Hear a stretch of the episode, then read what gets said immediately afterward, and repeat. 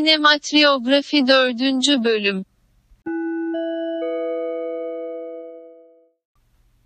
Uzun metraj ve bakanlık başvuruları üzerine. Herkese merhabalar. Ee, yayınımızın dördüncü bölümüne geldik. Tekrardan söylüyorum ilk bölümü hala yok ortada. İlk bölüm bir gün yayınlayacağız inşallah. Ee, yine yayında Mert ve Akif var. Ee, ve yaklaşık 3 bölümdür konuşmak istediğimiz ancak bir türlü laf lafı açması nedeniyle giremediğimiz uzun metraj konusuna girmeye çalışacağız bugün. Ee, Mert, Akif merhabalar. Merhabalar. Merhabalar. Nasılsınız? Gayet iyiyiz. Ee, iyi, mutlu olalım. Bir türlü uzun metraj çekemiyoruz. Bir türlü Neden uzun metraj- çekemiyorum. Konuşamıyoruz. Konuşamıyoruz. Ha, Konuşabilsek belki çekebileceğiz yani. Kutsal bir konu. Evet.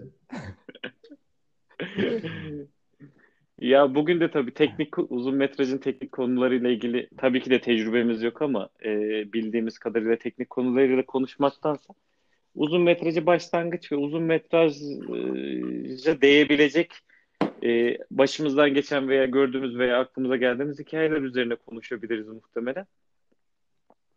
E, Evet. aynen. Daha eğlenceli olabilir tekniktense. Aynen. Ee, Öncelikle o hikayelere geçmeden önce Mert'e e, sorayım. Mert en fazla uzun metraj e, çekimine yaklaşan kişi sensin aramızda. Ee, Ne durumdasın? Hala içinde istek var mı? Geçen bölüm aslında biraz bahsetmiştin ama onları koyamamıştık. Evet bir türlü giremediğimiz şu uzun metraj eee, laneti.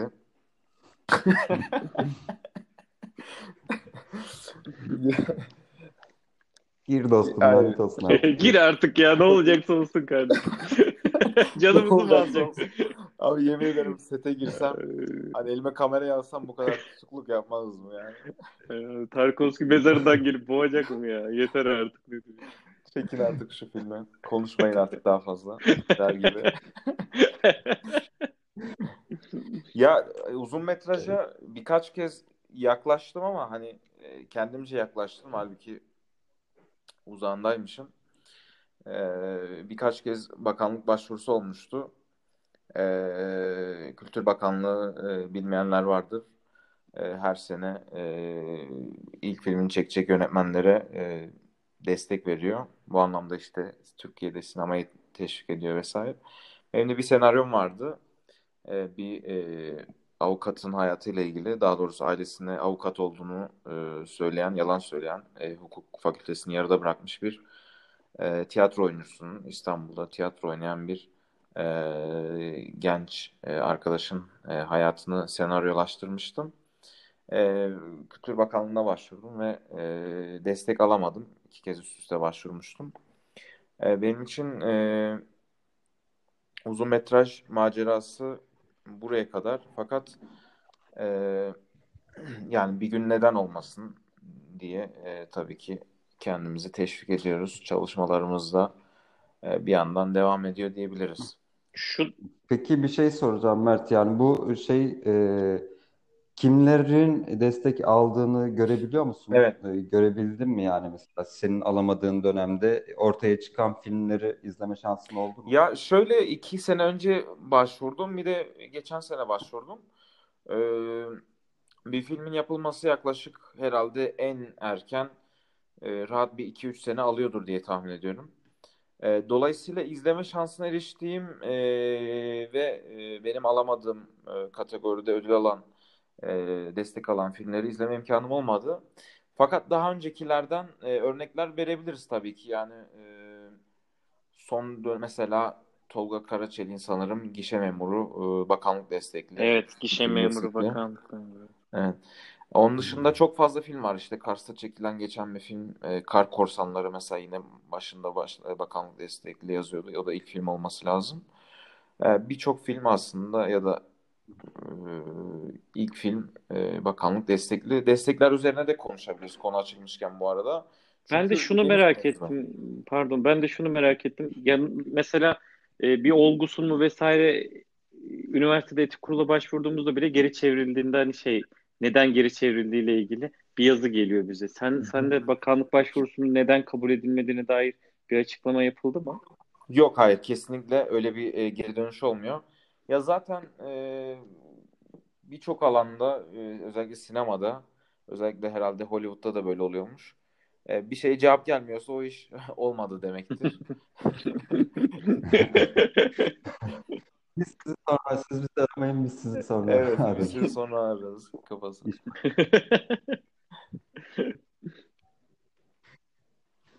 Kötü. Sarı bıyık ve minimalizm üzerine.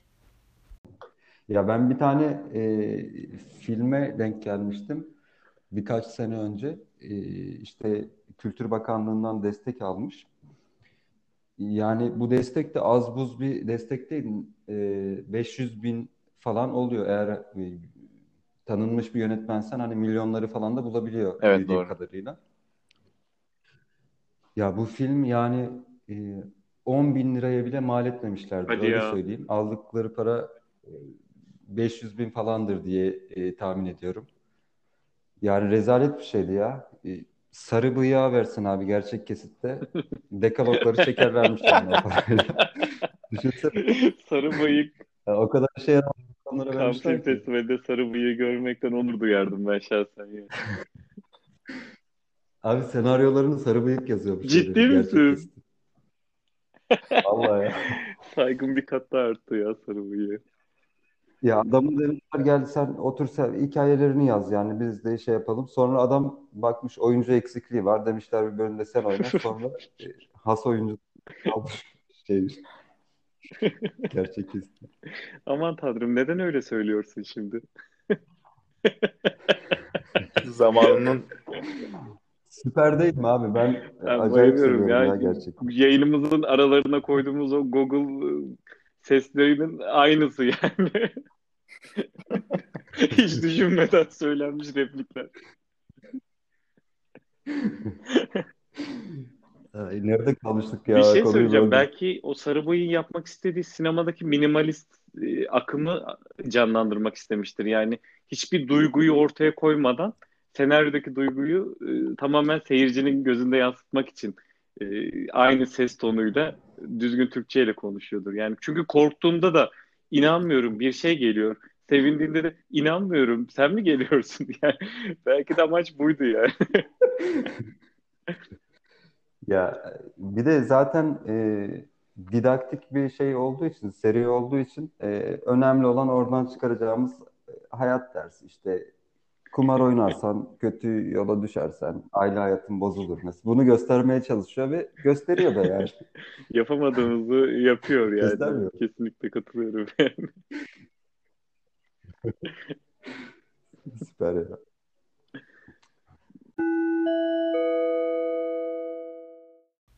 Genç yönetmen adayları üzerine. Evet Mert nerede nerede kaldı? kalmıştık? Bıyık. Kültür Bakanlığı falan destek fon. E, ya her sene yaklaşık bir 10-12 kişi sanırım alıyor. E, minimum 400 bin lira, 500 bin lira. E, çok iyi paralar veriyorlar aslında. Ya bu anlamda aslında Türkiye e, güzel aslında e, yönetmen ve film yetiştiren bir ülke. Bence hani dünya sinemasında ilk 3'e 5'e girer. Destek de var bu anlamda. E, ama hani kimler destek alıyor? Hani bunları baktığımız zaman birçoğu çöp çıkıyor tabii aralarından.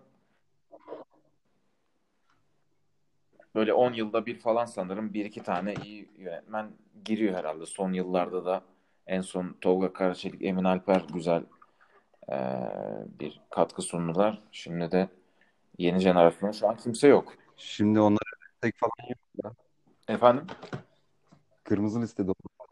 Kırmızı listedeler herhalde. Onlar artık Onlar destek aforoz yok. edildi. Ama şu an yeni kuşakta eee, kimse yok. Yani hani y- 25 20-30 yaş arası yönetmen yok yani Türkiye'de benim çok bildiğim. Herhalde bir eee, birkaç Burak Çevik var.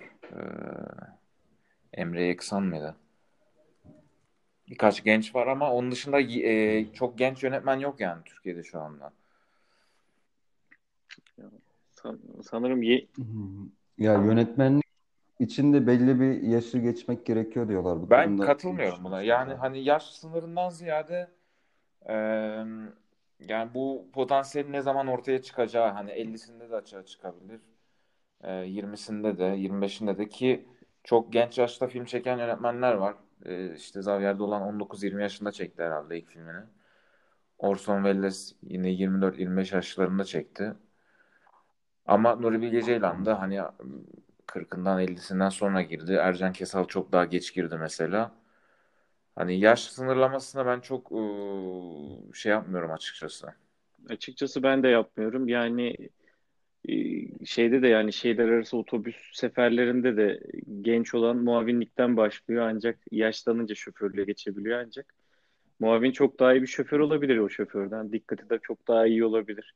Evet. O yüzden e, yönetmenler de genç simalardan, genç isimlerden çıkabilir. Tabii ki de belli bir tecrübe edinmesi gerekiyor insanın ancak e, gençlerin önünün açılması gerekiyor.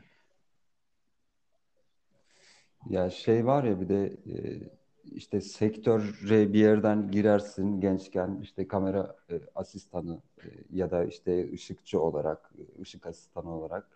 Sonra yıllar geçer geçer geçer işte e, fokus bulur olursun. Sonra görüntü yönetmeni. Sonra yönetmen olayım derken bayağı bir sektörde zaman geçmiş olur. 45'e artık her şeyi de biliyorsundur. Artık yönetmen olmaya e, hak kazanmışsındır gibi bir algı e, var sanırım e, sektör dediğimiz e, yerde. Biz galiba sektörün dışında insanlar olarak Ama, ama orada şöyle bir handikap var. Tabii ki de böylelikle hem sinemanın her kısmında yer alıp yönetmen olmak iyi bir şey. Ama e, bir hocamızın söylediği laf vardır bize. Doç, ellerin titremeye başladığında doçent yapıyorlar. Gözlerin görmemeye başladığında da profesör yapıyorlar diye. Yani belli bir yaştan sonra insanın gücü de kalmıyor. O genç hevesin de kalmamış oluyor.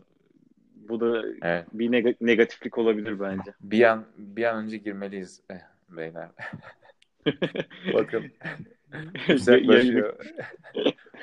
yayını Uzmanlık kapatıp geliyor. Profesörlük var. Hocam. emekli olunca falan hani tıkla. Bir emekli olsam sinemaya gireceğim. Aynen Ortada millet şey olur hani yerleşip. emekli olacağım ondan sonra hacca gideceğim falan gibisinden hayalleri var bizim de emekli olup ka- kana gideceğim. Artık e, Fransızlar gibi e, giyip e, parasını verip her neyse e, e- genç bir eş, eşle birlikte e, kırmızı halıdan adımlar atarız gençliğe doğru.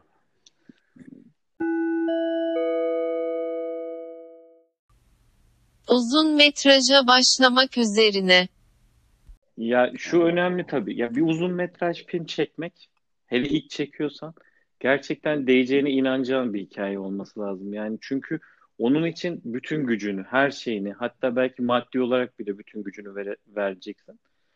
Ee, onun, o yüzden de gerçekten değen bir hikaye bulmak da çok önemli.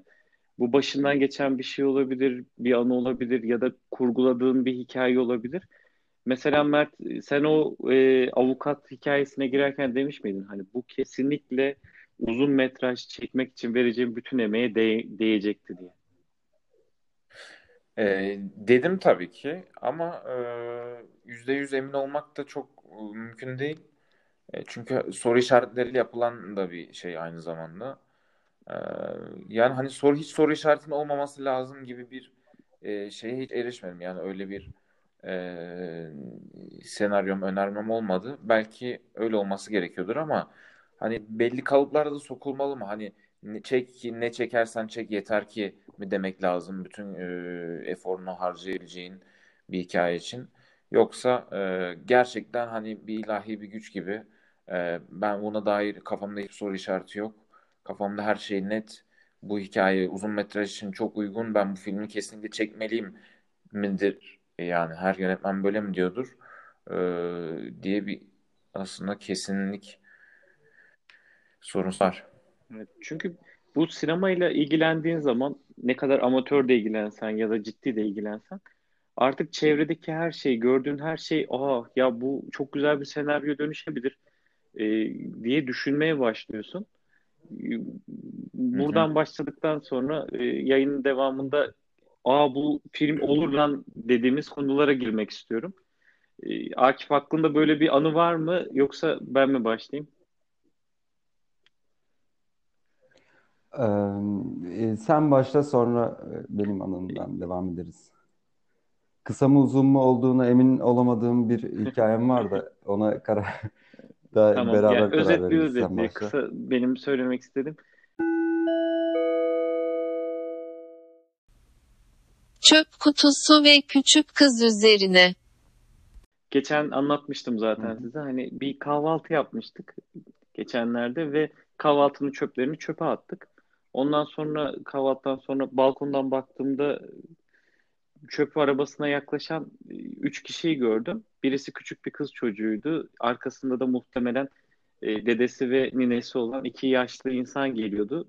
Onlar da kendi e, çöp toplama arabalarını zorla, çünkü yaşlı adam bastonuyla geliyordu. Zorla getirdiler. Küçük kız çöpün içine girdi ve sevinerek çöpün çöp arabasının içinden çıktı. Bir baktım bu benim attığım e, süt şiş- şişesiydi ve onu sevinerek dedesine verdi. Dedesinin mutluluğu, orada ninesinin mutluluğu, sonra çöpten onu çıkartıp yola devam etmeleri bana ha- hayattan çok ilginç bir kesit olarak geldi. Çünkü ben e, rahat rahat evimde kahvaltı yaparken attığım çöpten sevinen e, bir aile, bir hayat gördüm.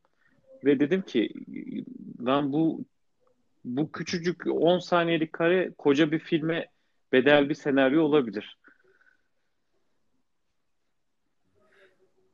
Evet. Evet, E, çarpıcı, çok dramatik gerçekçi, sahne ya dramatik. gerçekten. İnsan düşünmeden edemiyor. Hani çöp arabası oraya gelmeden bir saat önce neredeydiler? Bundan sonra küçük kız çocuğu nerede? Evine gidip ne yapıyor? Yani bunları düşündükçe hem hayatı sorguluyorsun hem de dediğim Evet. gibi e, sinema kafasındaysan birden e, senaryolaştırmaya başlıyorsun. Bu çok güzel bir şey aslında. Evet. Evet, bir de mesela o çocuğun annesi, babası nerede? Dedesi ve ninesi var. Onlarla birlikte e, hikayenin arka planındaki şeyleri de düşünmeye başlayınca e, aslında yani e, her şeyden bir uzun metraj çıkarabiliyor insan ya Kesinlikle. her baktığı şeyden. Evet. Ama bu e, çarpıcı bir gerçeklik e, senaryosu e, gibi. Hani tür olarak belirlediğin zaman mesela hani bunu hangi kategoriye koyardın? Hani bir dram filmi diyebilir miydin buna yoksa işte ya da e, ne bileyim gerçeküstü öğeler koyar mı? E, senaryolaştıracak olsaydın. Şahsen ben biraz psikolojik ağırlıklı e, düşünürdüm. Çünkü süt şişesini atan benim de yaşadıklarım ve yani hikayelerin yani hayatların çarpışması şeklinde bir şey. Dram, daha dram ve psikolojik ağırlıklı bir film düşünebilirdim. Düşündüm zaten ama tabii yazmak da çok başka, aktarmak da çok başka yani.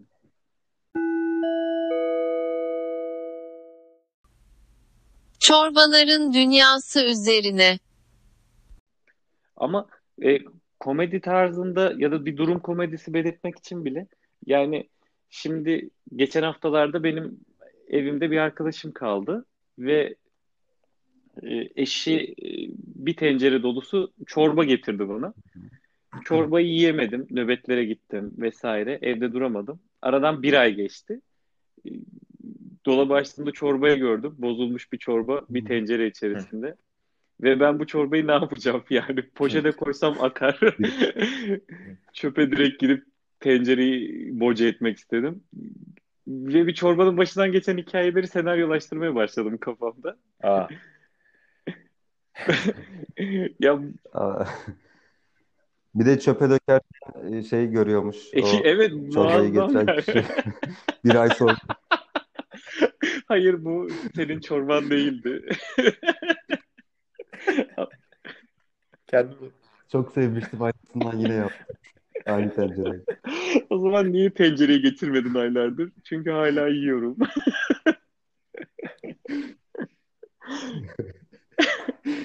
Günde bir Rüyalara kaşık. girebilecek bir şey. Dediğim gibi bu çok küçük ama e, mükemmel bir durum komedisi çıkabilir. Belki kısa film tarzında olur ama Dün- dünyadaki bütün çorbalar üzerine e, bir durum filmi ya da belgesel. Çünkü e, binlerce çeşit belki milyonlarca çorba var. Her şeyin çorbası yapılabilir. Dünyadaki e, çorba e, yapım aşamalarının e, olduğu bir belgesel canlandı bende. Bilmiyorum sizde nasıl şeyler canlanır. kesinlikle. Çünkü çorba çok arafta kalmış bir çöp. Yani akışkan değil, yarı akışkan, akadabilir torbadan ama lavaboyu boşaltamazsın çünkü gitmez. Çok kötü durumdayım yani. Ee, hazır çorbalar var. Bir de onu O düşünüyorum. zaman Çok işte. Bozul- bozul. tencereyle birlikte at. Hazır çorbaları acıma. Yaptınız mı hiç Aynen. tencereyle birlikte bütün bir yemeği çöpe attığınız oldu mu hiç? Benim şahsen oldu. Evet. Çünkü o artık Evet. temizlenmiyordu. Evet. İçinde katılaşmış ve yeni bir yaşam formu üremişti. Yaşam formunu öldürmek de istemedim. Ve çöpün yanına koyup kendi dünyalarını kurmasını temenni ettim. Evet. ilk kez. Valla benim beraber bütek aldığım bir arkadaş vardı. Ee, çok zengin olduğunu düşünüyorum. Ee, porselen tabakları yedi çöpe atıyordu hani yıkamaya üşendiği için. Çöpe atıyordu ya böyle bir anım aklıma. Her günü her günü film çekiyor gibi yaşıyor. Sınırsız prodüksiyon sahibi. Aslında yapımcılık teklif edebilirdik yani. Belki yapımcı olabilir bak çektiği isimleri. Parası varsa gelsin.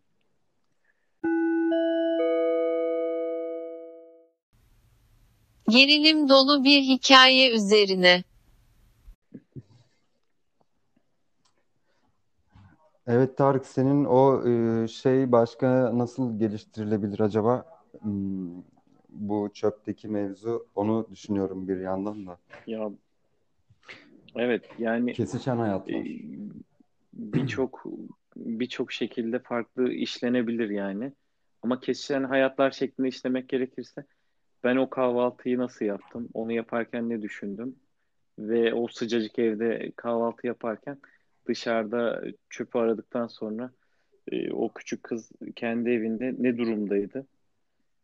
Bir sürü yere çekilebilir esasen. Yani bir senaryo geliştirmek için farklı yayınlar yapacağız zaten ileride. Hani ortaya sadece bunu atıp bunun üzerinden bir bölüm çekilebilir. Bu bölümde de bu bölümde şöyle konuşmalara devam edebiliriz. Hani senin de böyle küçücük hayatından küçücük bir 10 saniyelik bir kesiti dönüştürmek istediğin anın var mı? Şeklinde devam edebiliriz aynı şekilde Mert. Evet. Ya benim Van'da Van'dayken e, bir hastayla olan anım var. E, ondan kısaca bahsedeyim. E, bir gün poliklinikteyken beni sağlık müdürlüğünden aradılar bir hastayla ilgili. E, bir birisi ondan yar- onlardan yardım istemiş. Beni aradılar. Evine gidebilir misin diye. E, psikiyatri hastası e, imiş kadın. Ee, adam geldi benle de konuştu. Hocam beni kurtarın falan. Gelin bir duruma bakın falan dedi. Gittik evine. Ee, e, kadının delirdiğinden e, söz ediyordu adam. Sonra neyse hastaları bıraktım. Evleri de yakınmış. Kalktık adamla birlikte eve onun evine gireceğiz. Bir yandan da tuhaf bir e, duygular içerisindeyim. Çünkü nereye gidiyorum ben? Hani e, tamamen tuhaf bir tanımadığım birisinin evine gidiyorum. Neyse kapıyı e, açtık. E, loş bir ortam ve ev e, böyle e, dağınık, e, bakımsız bir ev. Sol tarafta mutfak var. Mutfak masası bomboş ve bir çocuk oturuyor. E, boş masada oturuyor çocuk. Işık falan da yanmıyor. Perdeler kapalı. Selam verdim. Çocuk konuşmadı bir şey. Devam ettik. İçeriden sesler geliyor. Odanın birinden. Ee, sonra biraz içeriden gelen sesleri dinledim. İşte yılan, çıyan, e, böyle bildiği hakaretleri sayıyor bir kadın. E, işte geleceği, kendi geleceğiyle ilgili bir şeyler söylüyor ama durmadan konuşuyor böyle. İşte okuyacağım ben, bilmem ne yapacağım, işte şuraya da gideceğim, bunu da yapacağım. Böyle kendi ayaklarının üstünde durmasıyla ilgili bir şeyler söylüyor benim anladığım kadarıyla yani. Çok da anlaşılmıyor. Sonra işte salona doğru bir baktım. Yerlerde böyle e, peçeteler var, buruşturulmuş. Dedim bunlar ne adama? Her tarafta. Dedi e, beni görünce kulaklarını bununla tık tıkıyor diyor. Peçetelerle iki kulağını tıkıyormuş kadın. Sonra kapı deliğinden e, kapıyı açmaya çalıştı adam. Dur dedim ya atlar matlar pencereden kork korkuyorum dedim. Kapı anahtar deliğinden baktım böyle. Sonra kadın kapıya doğru yaklaştı. Bir korktum böyle. Geri çekildim ve ortam da böyle loş falan yani. Gündüz ama perdeler falan kapalı. Ee, böyle acayip bir şey yaşamıştım. Ya sonra çıktık gittik. Psikiyatri doktoruyla konuştum Van Bölge Hastanesi'nde. Ee, sonra da e, şizofreni tanısı kondu. E, üç ay sonra e, kadını tekrar şeyde gördüm. E, muayenehaneye gelmişti ve ilaç yazdırıyordu. Çocuğuyla birlikte gayet mutlu bir şekilde gördüm. Bu yaşadığım şeyi birebir çekmeyi düşündüm aslında. Ama hikayenin arkasında çok başka şeyler de var tabii. İşte kadının kulaklarını tıkaması, e, adamdan nefret Gerçek etmesi kökenli vesaire gibi e, şeylerin sebepleri yani sanrıların kökeni ilgili. olarak gerçeğe, gerçeğe dayanan şeyler de var anladım. Aa, Evet evet yani asıl bence mesele Evet, zaten güzel. orada yani kadının Yani tam psikolojik gerilim IMDb adam 8 diyorum. Başka bir şey diyemiyorum.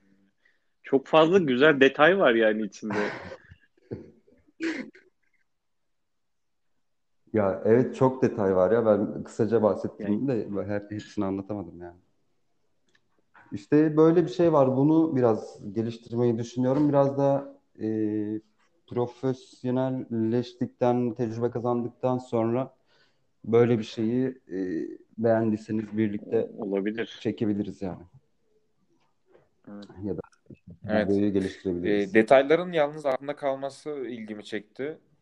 Hani e, benim yaşadığım bir şey olsa muhtemelen e, bıraktığı etki kalır ve bir şey yazmak istesem üzerine muhtemelen e, oturup kurgusal ya da işte gerçeği gerçeğin uydurmaları halinde giderim ama hani gerçekçi film yapmak e, istiyorsan e, gerçekten bazı detayların aklında kalması e, ve hatırlama eyleminin e, gerçeğe dönüşmüş olması lazım. Bu anlamda hani kadının anlattıklarını hatırlaman da e, yaşadığın travmal ya da iyi bir hafızan olduğunu gösteriyor. E, Ya benim için de çok acayip bir olaydı. Zaten unutulacak gibi değil yani. O girdim çocuğun boş bir masada oturup öyle bekleyişini sadece o anı görmek bile böyle tüylerimi ürpertti. Yani çarpıcı çok bir an. acayip bir şey oldum ya. Sonra onları da psikolog psikoloğa yönlendirdim çocukları falan. evet yani e, O tarz bir yok şeydi. gerçekten hani sadece bir oturan bir çocuğu sandalyede bir çocuğu e, çeksen bir sahne olur gibi geldi bana. Anlamsız hareketler yapan. Evet evet. Şey gibi ya Ta- Tarkovski'nin bir filminde e, çocuk masaya kafasını Evet, koyuyor ya hangisi evet, evet. Stalker'daydı. Bardağı ittiriyor ya. O, orada bir bardak olsa çocuk onu gücüyle. ittirecekmiş gibime geldi. Doktor abi bardak var mı yanınızda bizde kalmamış da. Düşürmelik bardak. Her defasında yenisini kırıyoruz falan. Plastik olsa daha iyi olur. Belki sene sahneyi tekrarlamak gerekir. Ben ev arka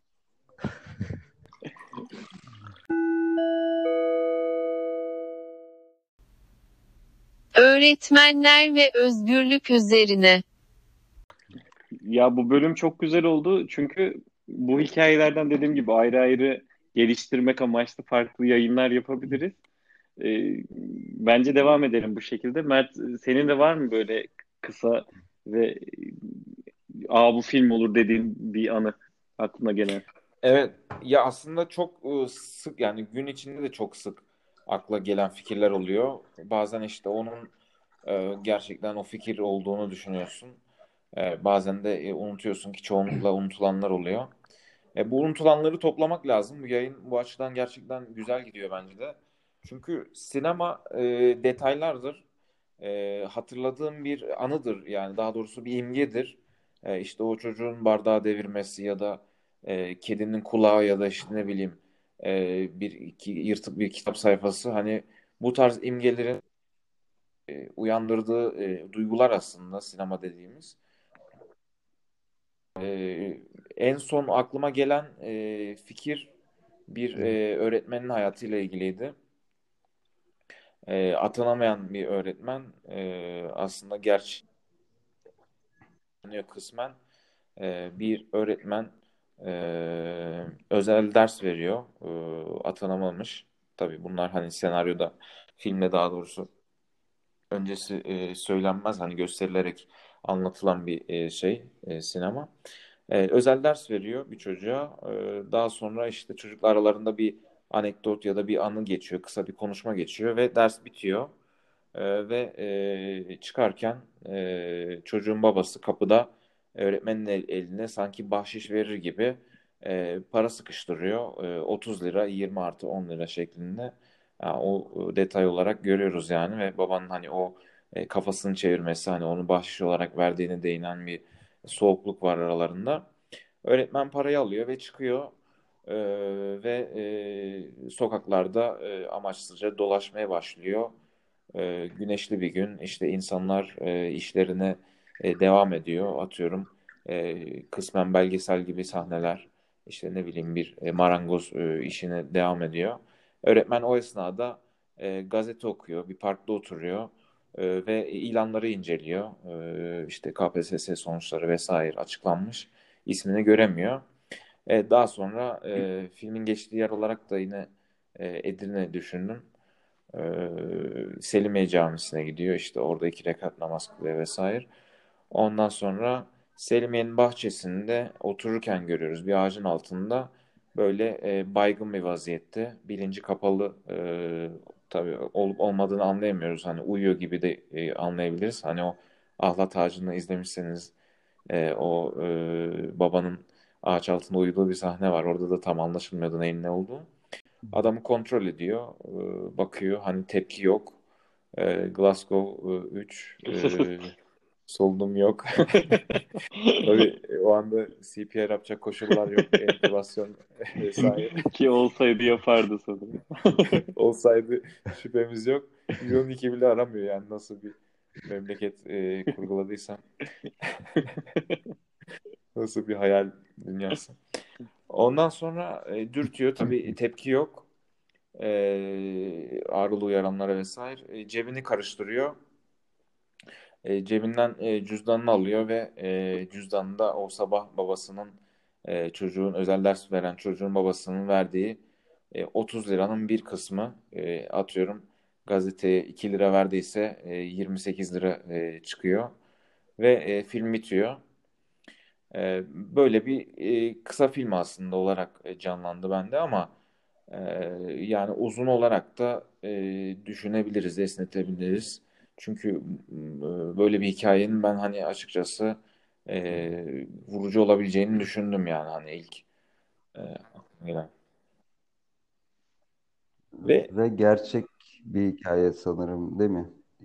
Yani senaryo olarak e, olay akışı olarak değil ama e, atanamayıp e, intihar eden e, işsizlikten öğretmenler Kesinlikle var çok Google'da aratınca da yani e, çıkıyor. E, bir öğretmen hani e, gerçekten de cebinde 6 lira bulunuyor e, intihar ettikten sonra gece konuda yaşayan bir öğretmen.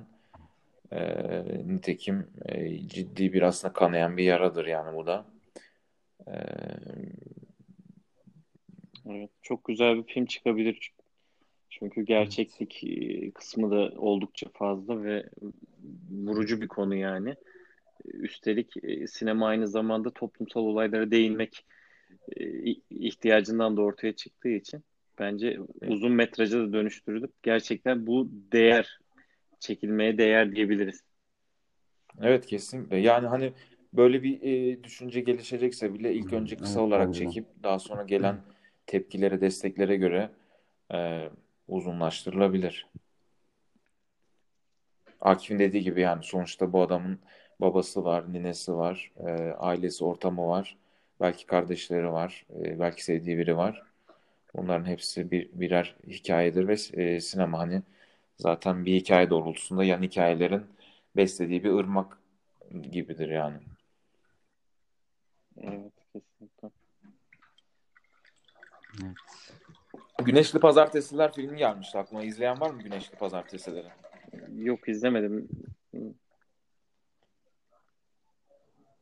Ee, Javier Bardem ve Luis Souza galiba. e, İspanya'da geçiyordu sanırım. İki işsiz e, aylaklık ediyorlar. E, pazartesileri herkes işe gittiği saatte vapura biniyorlar. E, süpermarkete giriyorlar. E, ve mutlular aynı zamanda hayatlarından ama böyle bir samimi e, bir hava yakalanmıştı işsizlik konusu üzerinden. Yani bu e, senaryo üzerinde de hani öğretmenin oluşturacağım öğretmen karakterinde de e, hani e, çok fazla böyle e, hani e, dalgın işte üzgün ya da işte karamsar birinden ziyade aslında umutlu birini o, e, oynatmayı e, düşünüyorum. Modunun yavaş yavaş kırıldığını da görmek. Evet, modunu e, Hmm. kırılma noktaları atıyorum. E, otobüse bindiğinde mesela biri e,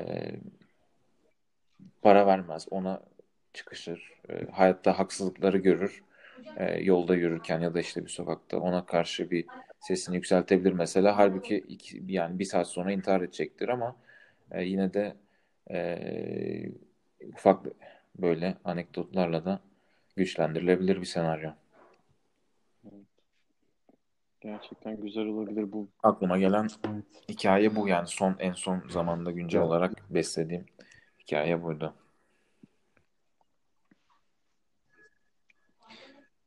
Ya bu intihar eden insanlar e, bu arada böyle e, hani depresyon yataklarda e, bir şekilde falan değil normal hayatına devam ediyor. Kahveye gidiyor.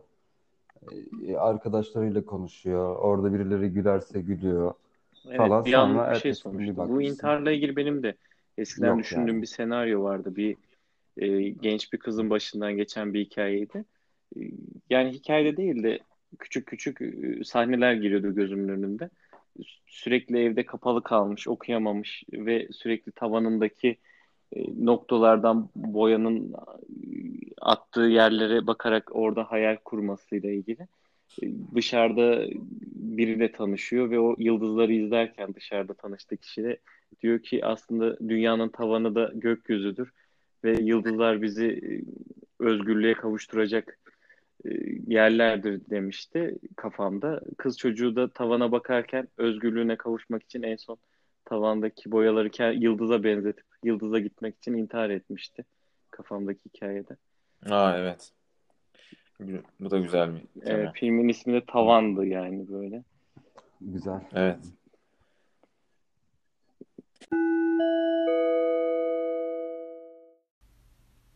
Uydular ve anıları aktarmak üzerine. Tamam. Uyducu, uyducu vardı bir de. Uyducu Güzel, hikayesi güzel. Çekilemeyen e, filmler listesinde. Bunu.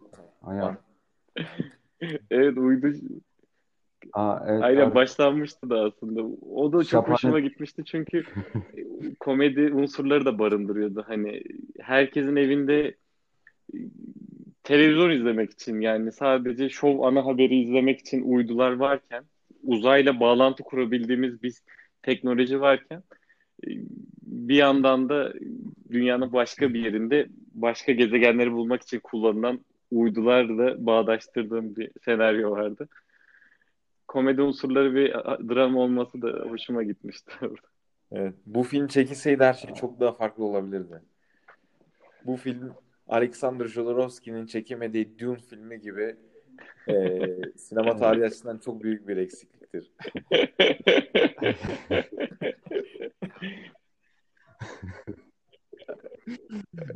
Ya bir bölüm de Olabilir. Konuşsak e, nasıl olur ya? Ha, uyducu üzerinden gidebiliriz bak. Uyducu e, Jodorowsky. hikayesi e, sürreal öğeler de var. ve çekilemeyen bir film olması yönünden de benzeşimler var. E, sıfırdan bir dünya kurgulamak gibidir ya e, uyducu. Yani çünkü orada şey de vardı yani uydu uyducuda çalışan yani bildiğin televizyon uyducusuna çalışan e, şey o esnafın çırağı teknolojiye çok meraklıydı. Uzayla çok meraklıydı ama kendi çapında işte Google'dan araştırmaları, ben izlediği belgeselden e, baktığı araştırmalarla ve böyle teknolojik şeyler yapmak isterken sadece insanların evindeki uyduyu sağa sola kaydırıp düzeltmeye çalıştığı bir hayatı işlemeye çalışmıştım. Gerçekten üstüne gidilebileceğini düşünüyorum. Bak şimdi Ya- yayın bitince senaryoyu arayayım bakayım neredeymiş. En kötü maillere bakarsın ya Ercan Kesal'a göndermiş olmamız lazım. Muhtemelen her senaryo aklımıza geldiğinde aa bunu Ercan Kesal'a gönderelim şeklinde bir tane Ercan tavuk Kesal yerken. da kesin destek olur. Doktoruz ya.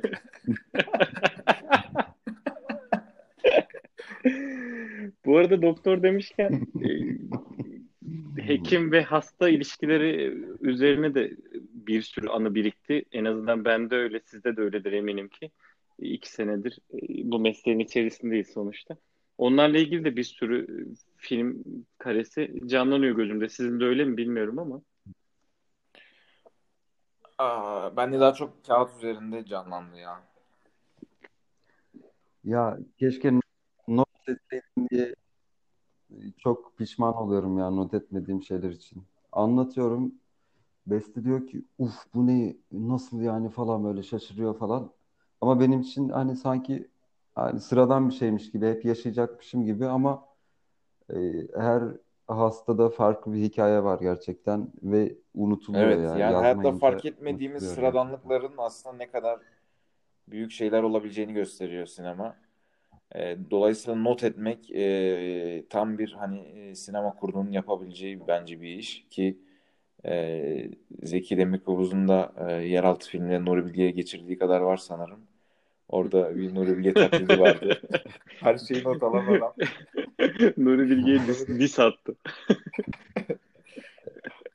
Sanırım biraz da öyle olmak lazım. Yani hani şeyleri yakalamak lazım ki sonradan dönüştürebilesin. Çünkü bellek yani hani tamam kaydediyoruz ama e, gömülüyor yani hani limbik sistemde karışıyor hani başka şeylerle. O ya da onları canlandırabileceğimiz, tetikleyebileceğimiz başka anılar olması lazım. Çünkü bir nöbet tutuyorsun, aradan bir zaman geçiyor ve bir kere anlatıyorsun, daha sonra bir daha hatırlamıyorsun bile yani. O şekilde bir sürü yitik şey var yani hikaye var aslında. Evet. Zaten her insanın hayatında bir sürü farklı olaylar oluyor ama e, sinemaya aktarabilen insan gerçekten sinemacı oluyor Evet, bence. evet, evet. Yani hani sinema çok matah bir şey de değil aslında. Bir zanaat işi yani hani bir e, aslında bir e, bir bal, bal porsuğu gibi e, sürekli yediğin şeylerin aslında bir sindirimi gibi bir şey.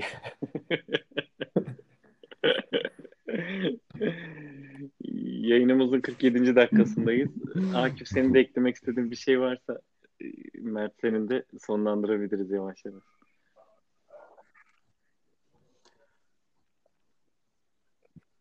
Ee, Evet yine güzel e, ciddi yer yer ciddi yer yer güldüğümüz bir e, akşamdı.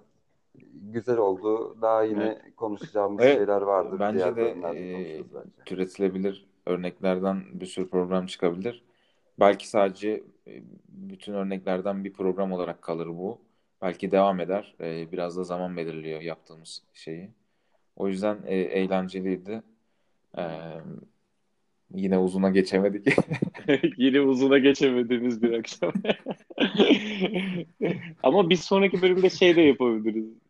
Evet. Şeyle bitirmek istiyorum ben ya.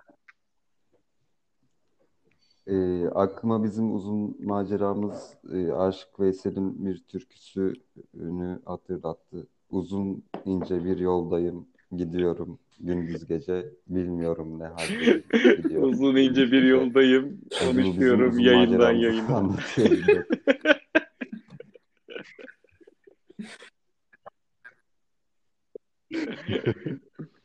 Evet. Ya bir türlü gidemiyoruz yani. Hani Öyleyse bir sonraki yayına ince. kısmet olur umarım diyerekten e, yayını Baran- noktalıyoruz burada. Ee, hoşça kalın. Hoşçakalın.